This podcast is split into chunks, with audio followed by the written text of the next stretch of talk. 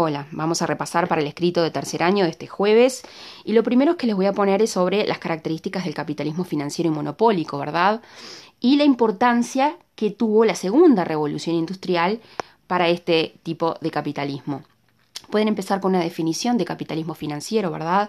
Que es la suma del capital industrial más el capital bancario. La segunda revolución industrial, que extendió la industrialización a muchos más países, no solamente de Europa, sino Estados Unidos y Japón, hizo que hubiese mucha más competencia entre las distintas empresas y también entre los países, y que ahora se necesitaba mucho más dinero para poder competir. Es ahí que aparecen los bancos poniendo su capital, invirtiendo su capital en personas, es decir, las personas podían pedir capitales, podían pedir préstamos de esos bancos para comprar, por ejemplo, acciones de empresas, los bancos le van a prestar a los países se van a endeudar. También los bancos le van a prestar obviamente a las empresas y se vuelven como socios de todos ellos, ¿sí? Sobre todo las empresas y los países se vuelven grandes deudores y van a invertir mucho en las industrias.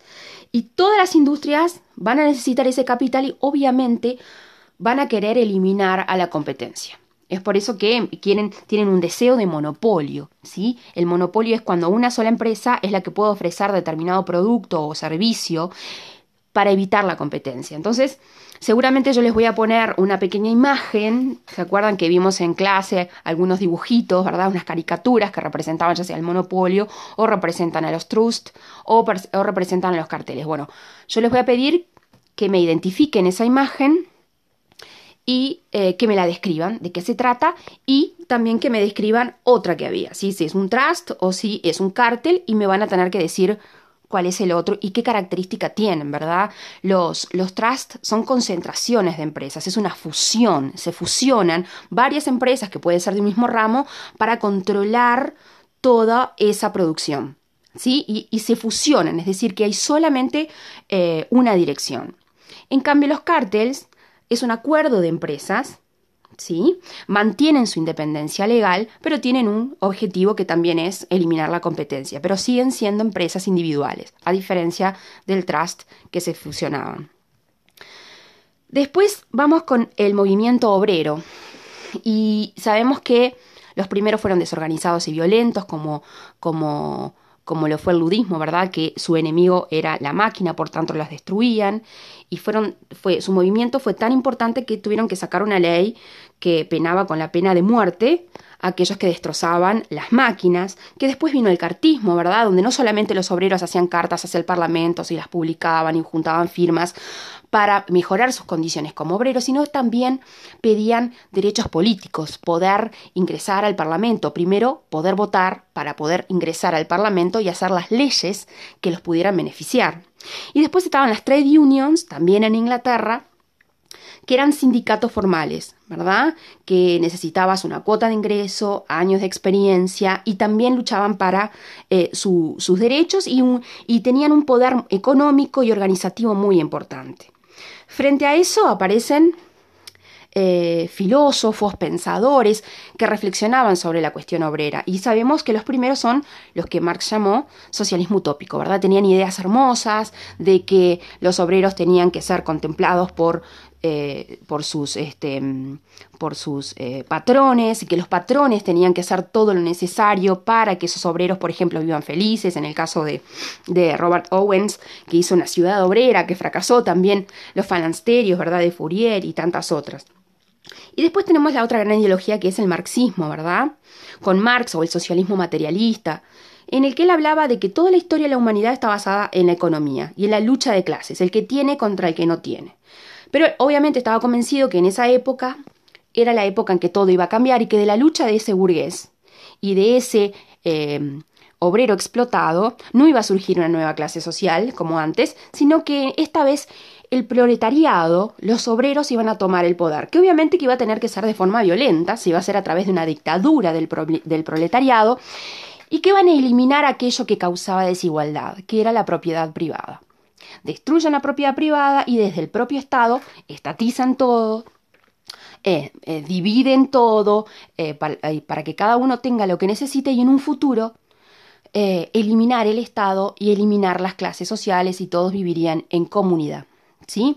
Esas son cosas claves del marxismo, ¿sí? La lucha de clases, la dictadura del proletariado, el explotado, el proletariado, ¿se acuerdan con aquella... con aquel concepto de plusvalía, ¿verdad? Que el burgués siempre explotaba al proletariado haciéndole producir mucho más de lo que después le pagaba, ¿verdad? Toda esa ganancia iba hacia el burgués. Entonces, esos obreros iban a tomar el poder de forma violenta con la dictadura del proletariado y desde allí iban a eliminar la propiedad privada, iban a repartir todo lo necesario para que en un futuro poder, ¿verdad?, eliminar el Estado y las clases sociales y vivir en comunidad, comunismo, de ahí viene la palabra. Después tenemos anarquismo, ¿verdad? Que tenían cosas en común con el marxismo, detestaban la propiedad privada, que había que eliminarla, que las religiones eran el opio de los pueblos, pero decían que todas las instituciones hacían mal al hombre y que no había que tomar el poder y después destruir la propiedad privada, no, que había que hacerlo todo de uno, que no era necesario tomar el poder ni nada por el estilo, se destruye el poder y todas las instituciones de una. ¿Sí? Y que la vida ideal es en el campo, al lado de la naturaleza, donde también se viviría en comunidad. Frente a todas estas ideologías que propugnaban que la religión, cualquiera sea, no ayudaba a la revolución del hombre, es ahí que sale la Iglesia Católica con una encíclica, ¿verdad?, diciendo de que no había que dejar de lado a lo religioso, por el contrario, sino que pedía que desde la propia religión los patrones tomaran conciencia de que había un problema obrero, pero le pedía a los obreros que no se revolucionaran, que no existía la revolución, que no existía el conflicto de clases y que lo que tenían que hacer era cooperar entre ellos, que el Estado tenía que involucrarse, que los...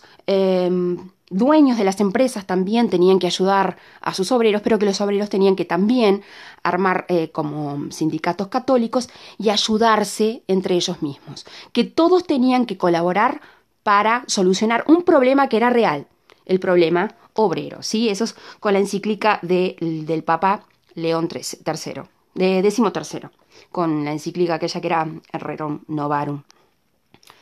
Después nos vamos con... imperialismo.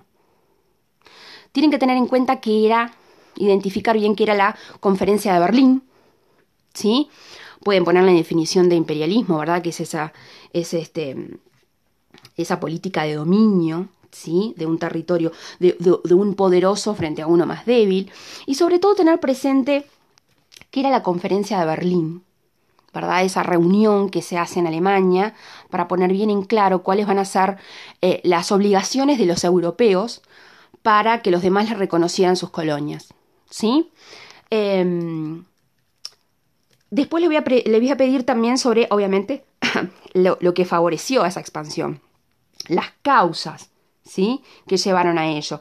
Desde la necesidad, obviamente, son países que se industrializan, necesitan materias primas, necesitan mercados para después vender esos productos, por lo tanto van a competir para adquirir esas materias primas y mercados. Obviamente que esto va todo con la exaltación del orgullo nacional, con ese nacionalismo exacerbado de que mi nación es mucho mejor que la tuya y merecemos estar mucho más arriba, ¿verdad? Habían muchos capitales de muchos burgueses que estaban dispuestos a invertir en lugares para poder obtener más riquezas. Había una presión demográfica. Las revoluciones industriales lo que hacían era elevar la cantidad de población. ¿Y qué pasaba con esa cantidad de población? No a todo el mundo se le iba a poder dar una mejor vida, no todo el mundo iba a poder tener un trabajo. ¿Qué mejor que llevarlo a esas colonias donde sí van a ser clases privilegiadas comparados con los locales, ¿verdad? Sin duda la importancia de la revolución de los transportes y las comunicaciones con el desarrollo del ferrocarril, que va a ser absolutamente vital. Obviamente que también el adelanto de los armamentos y la organización militar es muy importante, porque obviamente que esto fue una conquista económica, política y social armada, ¿verdad?, por la violencia. Y también hay un gran impulso de llevar la ideología cristiana, más allá de que fuera católica o protestante. Esa también va a ser una de sus grandes motivaciones. Después le voy a pedir las principales formas de dominio, los distintos tipos de colonias que van a haber, ¿sí?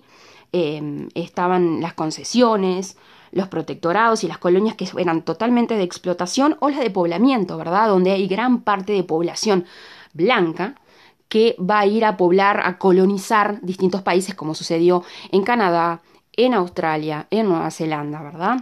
Entonces me van a decir cada uno y me van a poner, bueno, las concesiones son cuando se obtienen ventajas comerciales, los protectorados son cuando permiten que las políticas interiores esté llevada a cabo por los locales, o las de explotación que son absolutamente controladas, o las de poblamiento, esto llevando, ¿verdad?, toda la población blanca hacia un lugar determinado.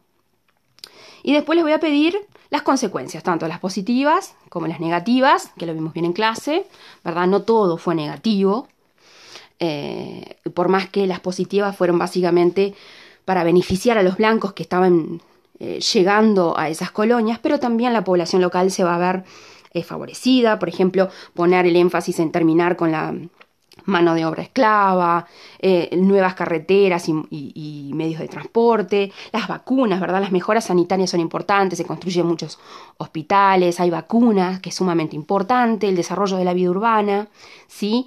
Y los negativos que pesan mucho, ¿verdad? Se destruyen muchas culturas nativas, se destruyen una forma de cultivo típica de los lugares para cultivar lo que necesitaba la potencia, ¿verdad? La metrópolis. Se les prohibió a los países desarrollarse a través de la industria, solamente tenían que servir para producir materias primas, y sin dudas que además del daño en las culturas, una segregación racial obvia. Era muy marcado el que se suponían que eran superiores y los grupos locales inferiores. Y después les voy a poner, por último, un mapa mudo, como les dije, sobre los dominios europeos en África, y ustedes me van a tener que poner 4, me van a colorear 4. Fíjense en los pedacitos, fíjense bien, no se le quede ninguno, y me van a poner 4. ¿Sí? Ya sea el inglés, el alemán, el francés, tienen el español, el italiano. No me pueden poner los imperios, los lugares independientes, sino que pido 4 imperios y que me los expliquen. Explicarme significa, por ejemplo, cuando pongan los lugares de Francia, bueno, sin duda que si ustedes ven dónde está Francia, Francia tenía una intención de expandirse de oeste a este, ¿sí? Pero se ve interrumpido por el dominio inglés. Bueno, los ingleses tenían el deseo de dominio de norte a sur, que también se van a ver impedidos sobre todo por Alemania, que empezó tarde su industrialización, pero que se vino con todo. Tienen el imperio belga en el medio, que fue de los primeros, ¿verdad? Antes que incluso que la Conferencia de Berlín. Qué sé yo, tienen los pequeños dominios de España y Portugal, que demuestran cómo llegaron tarde a la industrialización, y aquellos que eran grandes imperios en el siglo XV, XVI, hoy son una sombra, ¿verdad? Con explicarlo un poquito cada uno, basta, ¿sí? Pero colorearlos bien, lean bien el mapa, recuerden los lugares que pertenece cada uno, y con eso ya estaríamos terminando el escrito. Así que estudien mucho.